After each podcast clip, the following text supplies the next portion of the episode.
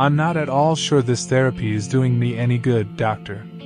Recalling the period after that night has more of an emetic than cathartic effect on me, a bit like someone walking on my stomach with hobnailed boots.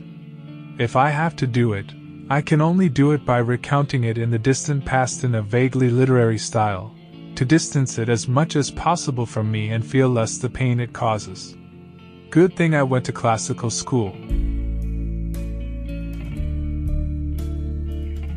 In the course of the days that followed, the spirituality of that night turned, who knows how, into a spasmodic physical need. Soon my supposed strength of mind, of which I was so proud, revealed all its insubstantiality. When I saw her again a few days later, one look was enough for me to realize that she felt the same way as I did. We were looking forward to being alone. She left first, I found an excuse and joined her. During the car journey, we said nothing. We skipped all foreplay, we only took off the bare essentials and frantic gestures, in an unreal silence. We were in a hurry, a terrible hurry to get to the end.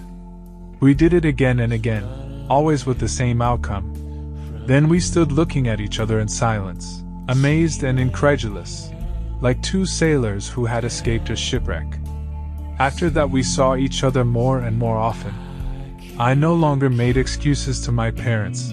I would sneak out of the house, careful only not to let anyone guess who she was, and return with Teresa's complicity. The day passed in a continuous narcosis, a useless countdown of the minutes that separated me from her.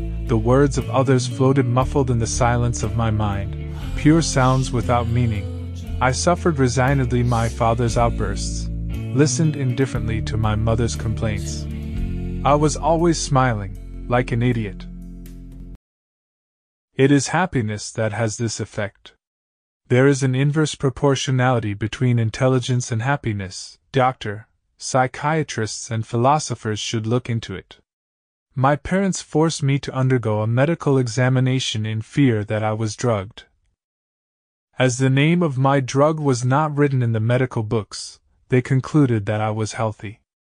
Then they referred me to an analyst, the first of a long series, but after the first two times I refused to go back. As punishment, I was deprived of my freedom of movement. There followed a period when our recklessness bordered on madness. With the excuse of waiting for Michael's return, she came to me every afternoon. We would have been caught in flagranti delicto who knows how many times had it not been for Teresa, who stood between me and the rest of my family like a faithful watchdog, even though she did not hide her total disapproval of the affair. When I heard her coughing in a strange way or vacuuming for no reason in front of my room, I knew the moment had come to come out into the open with the most innocent of smiles. I have a very clear memory of those moments. Even now, the same electric shock runs down my spine when I recall our quickies in the bathroom, in the cellar, in the broom closet, that smell of rags and washing up liquid has retained for me a tremendous erotic charge. Wherever we were surprised by a sudden hunger that was not for sex, or at least not only, it is easy for an outsider to be ironic. But I know too well that it was something different. It was a kind of languor that started from the bottom of the stomach and took away all strength, an intolerable need to be satisfied immediately and at any cost. It began with a sidelong glance followed by a hot lash in the kidneys. Then it was all a chase through the rooms until finally finding a secluded corner. Just a moment, but what a moment. It was almost always her wanting me, taking me. There was no foreplay. I didn't have to do anything, it was like being devoured by a mantis. I can still feel her breath in my hair, her lips on my neck, her hands in my trousers, the need to hurry, the pleasure that rose burning, dizzying, that warm, viscous sensation on my lower abdomen, my knees buckling, my back sliding against the wall as she gave me her hand to bite because we didn't have to make noise. They could hear us, sometimes they could even see us. But I wouldn't have cared, no, not at all. My current girlfriend, to whom I owe this cure, says that over time I have become quite a lover. Bullshit, doctor. I'd throw all my supposed amatory skills overboard in exchange for just one of those moments of elementary, raw, primitive sex. I was always feverish and had never felt better in my life. As for her, I don't know what she felt exactly, but I think she felt more or less the same as me, with one difference though. I think she feared me all the more the more she wanted me. It was a terrible mistake to underestimate this difference. For the moment, desire still prevailed in her, but the balance was precarious. Not me, I was not afraid. I let myself live with all my being. I was an albatross, I competed with the seagulls, I spread my wings, my wings were white, large, and powerful. I plunged in free fall, I swooped, and then skillfully climbed and soared towards the sun. I descended to touch the treetops, I felt the tickle of the leaves on my belly, the caress of the air on my body. I dived into the stars. I breathed the light. I breathed the night. I felt the wind outside, the wind inside. My divine recklessness would have suffered a severe blow if I could have foreseen that this would be the first and last time for me. I was completely inexperienced, and could not imagine that with the others it would be any different. I actually sensed it, but I rejected the thought. I lied to myself. I told myself that sex would always and in any case be wonderful. I was wrong. Few experiences can be as mediocre and frustrating as sex with the wrong person. I take this opportunity to remind you, Doctor, that this diary is covered by professional secrecy. Only once did I experience something equally intense. But that was dirty sex and it doesn't count. Diving into a sewer has more effect than swimming in a pool of clear water, that's obvious. But with Antonia, I never felt any dirty feeling. Nothing could have convinced me that it was a sin. How could something so beautiful be a sin? That delirium, if it had lasted much longer, would have driven us both to madness, which for me was not a problem, but for her it was. She had an engagement, and a career to run. She was more and more frightened. It remained to be seen what would follow that first explosion of the senses, and I had no idea. Perhaps I would grow tired of her, while remaining attached to her like a brother. Or perhaps, who knows, I might become her steady lover. It was a surprise for me to discover that as the weeks went by, the need for sex slowly subsided, but my feeling did not diminish in either intensity or depth. I needed her even if only to sit by her side, even if only to watch her work.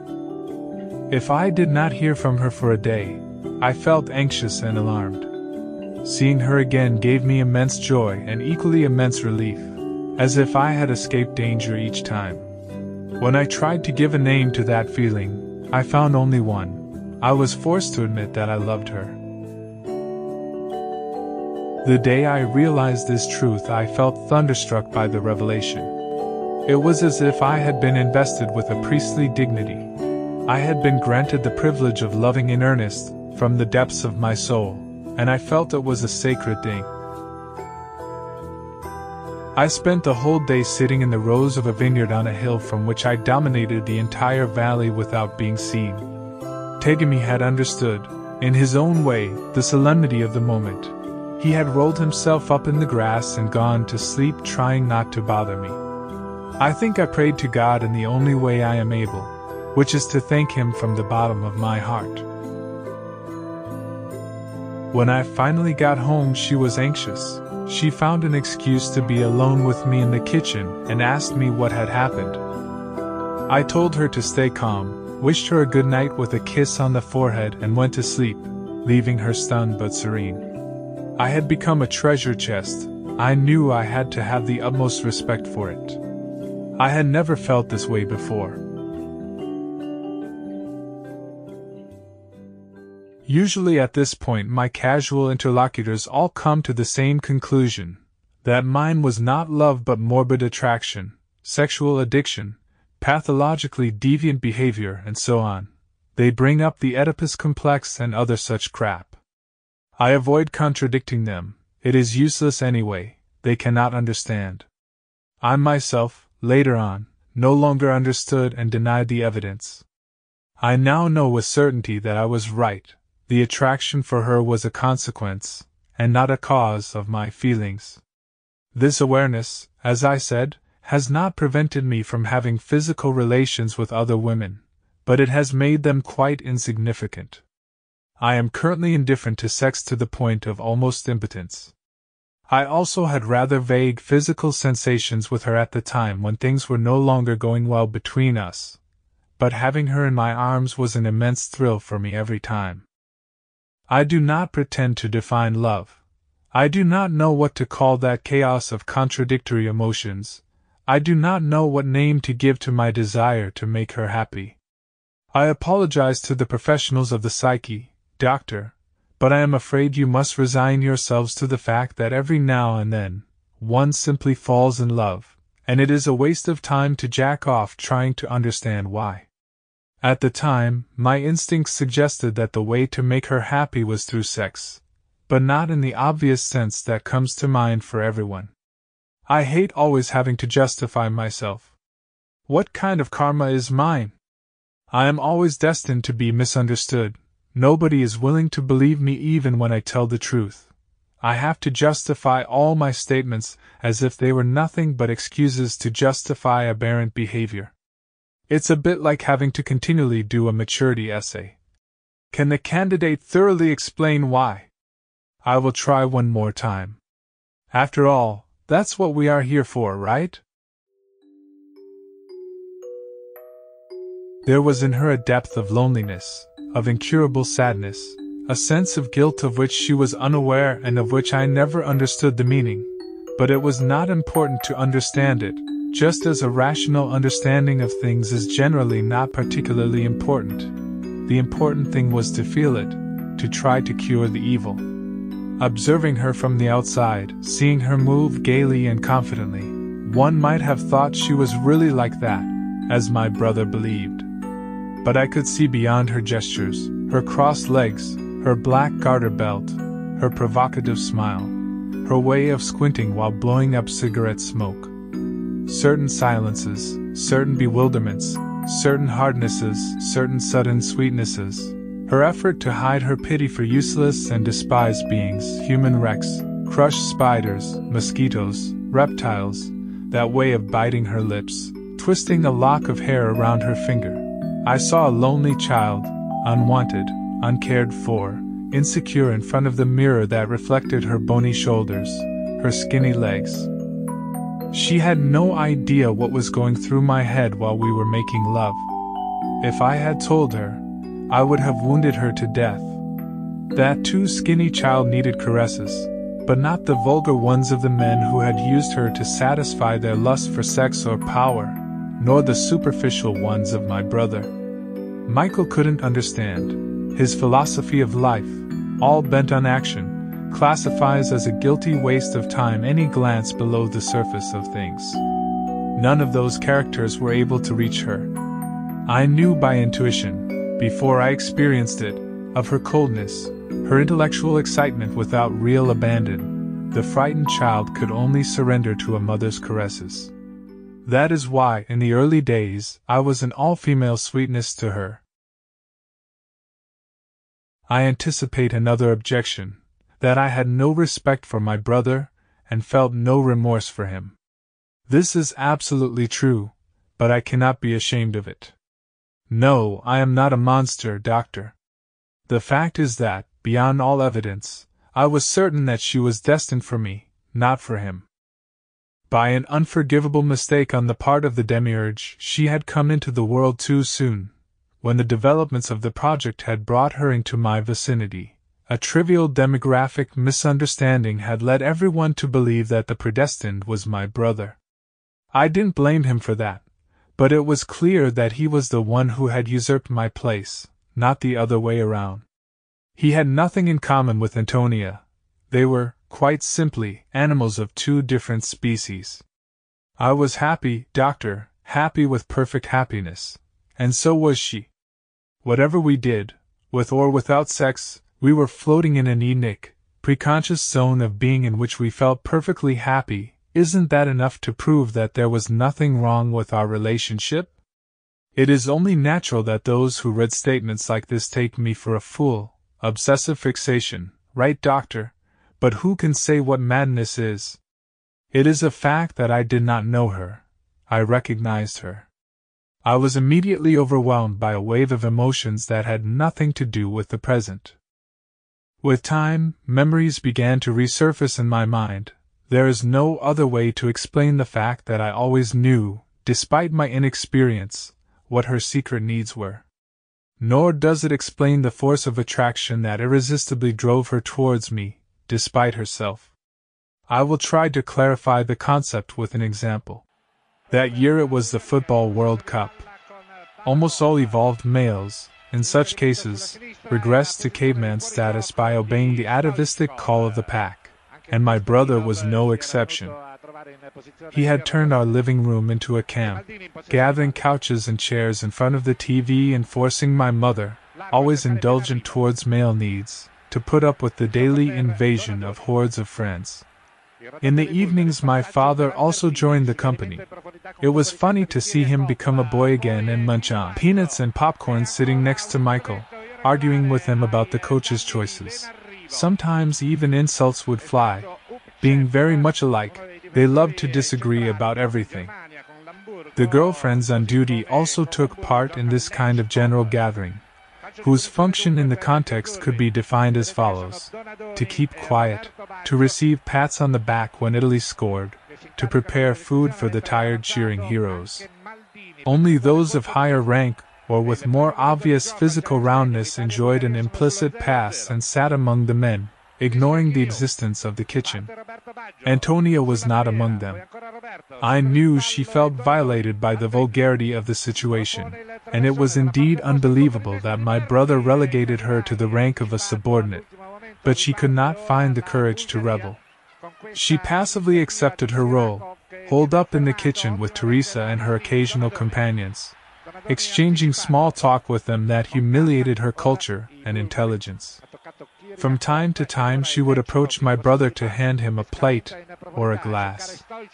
Frederick's presence was a constant pain for her, always in the company of showy girls whom he displayed in public without paying any attention to them. She walked past him with a rustle of stockings. He ignored her too conspicuously, a sign that he was keeping an eye on her. Michael drew her to him for a moment, saying to the TV set, Thank you, darling. I, sitting on the sofa at the back of the room, watched the scene with contempt. Sad fate to love a vile woman. If my brother were listening to me right now, I would like to tell him what I probably should have told him then. A woman, whereby woman I mean a female human being endowed with intelligence and sensitivity, can forgive a man many things, even a betrayal. If she understands that the motive is strong, that you are in trouble, she may decide to come to your aid and pass over many things. But a woman will never forgive you for shutting her up because you had to watch the game or listen to the news. There is no good reason to put a TV program before her. It is not like falling in love with someone else. The very moment you have silenced her to listen to the regional news, you have lost her love forever and deserve to be betrayed. Which she will do sooner or later, generally falling in love with the first comer. I understood this well, despite my very young age, and I was amazed that an individual with a Mensa Club IQ like my brother didn't get it. Sometimes I would get up and go to the kitchen to help her. I would stand beside her peeling potatoes and slicing onions. The other girls would look at me in amazement, but would not dare say anything because they were in my house. Teresa shook her head, smiling. Antonia kept silent, and I knew she was deeply grateful. One evening, while we were alone in the kitchen and washing the dishes, we engaged in a curious dialogue. You didn't like football? Usually not, but the World Cup is something else. I like to watch it. Women's tastes. I am a woman. Women watch the World Cup for the players, not for the football. It is a stupid cliche. I said it on purpose. Who do you root for? For Italy, although I don't think it will repeat the exploit of 82. Not for Holland? No, why should I? My mother is Dutch, not me. She was a big Cruyff fan. Anyway, I wouldn't mind too much if Holland won. It is already in the quarterfinals. Too bad it has to face Brazil. I don't think it will make it. Difficult to hazard predictions after England's elimination. Speaking of England, how about that new kid from Manchester? He is very good. Good, huh? It was a naive trick and I didn't fall for it. Really? You asked me because he looks a bit like you. But you prefer dark haired ones, don't you? Yeah. If you like them, why don't you go to the living room? Save the jokes. I've got a better idea. There's a TV in my room. We can watch the World Cup there. Are you crazy? Do you think anyone will miss us? As for that, they do not even notice whether we are alive or dead. Good. I'll get the apple pie and chocolate. You get the drinks. From that night on, we followed the World Cup like this, locked in my room, without anyone actually paying the slightest attention to our absence of 90 minutes plus extra time. We alternated the games with cartoons. I had obtained some video cassettes with old Walt Disney and Tex Avery shorts, and we had a lot of fun watching them. I knew she needed a big payback. While on screen Maradona passed the ball to Wile Coyote, Batistuta dribbled Donald Duck and Baggio won a fight with Daffy Duck. We made love in a way that has always been my favorite. I am not an expert in erotic positions and I have no interest in this kind of thing. With other women, on the contrary, I am of a discouraging predictability. But with Antonia it was different, perhaps because sex with her had a metaphorical meaning. I liked to hold her without hardly moving, letting her do everything, listening to the music I loved on headphones, leaning against the back of the bed. In those moments, as I have already said, I was not thinking about myself. I was an antenna, all tuned into her, ready to perceive her every slightest physical reaction. I would whisper complicit phrases in her ear. I would tell her, Look at yourself in the mirror. You are beautiful. Think if Frederick could see you now. You can think of him if you like. I know you like him. Don't be afraid. I won't be offended. And she would gradually lose herself in unconscious ecstasy. Every now and then I would feed her pieces of cake and chocolate. In this way, I was forcing her to take those revenges that she was unable to give herself, immersing her in a well being of all senses, consoling her, so to speak, at 360 degrees.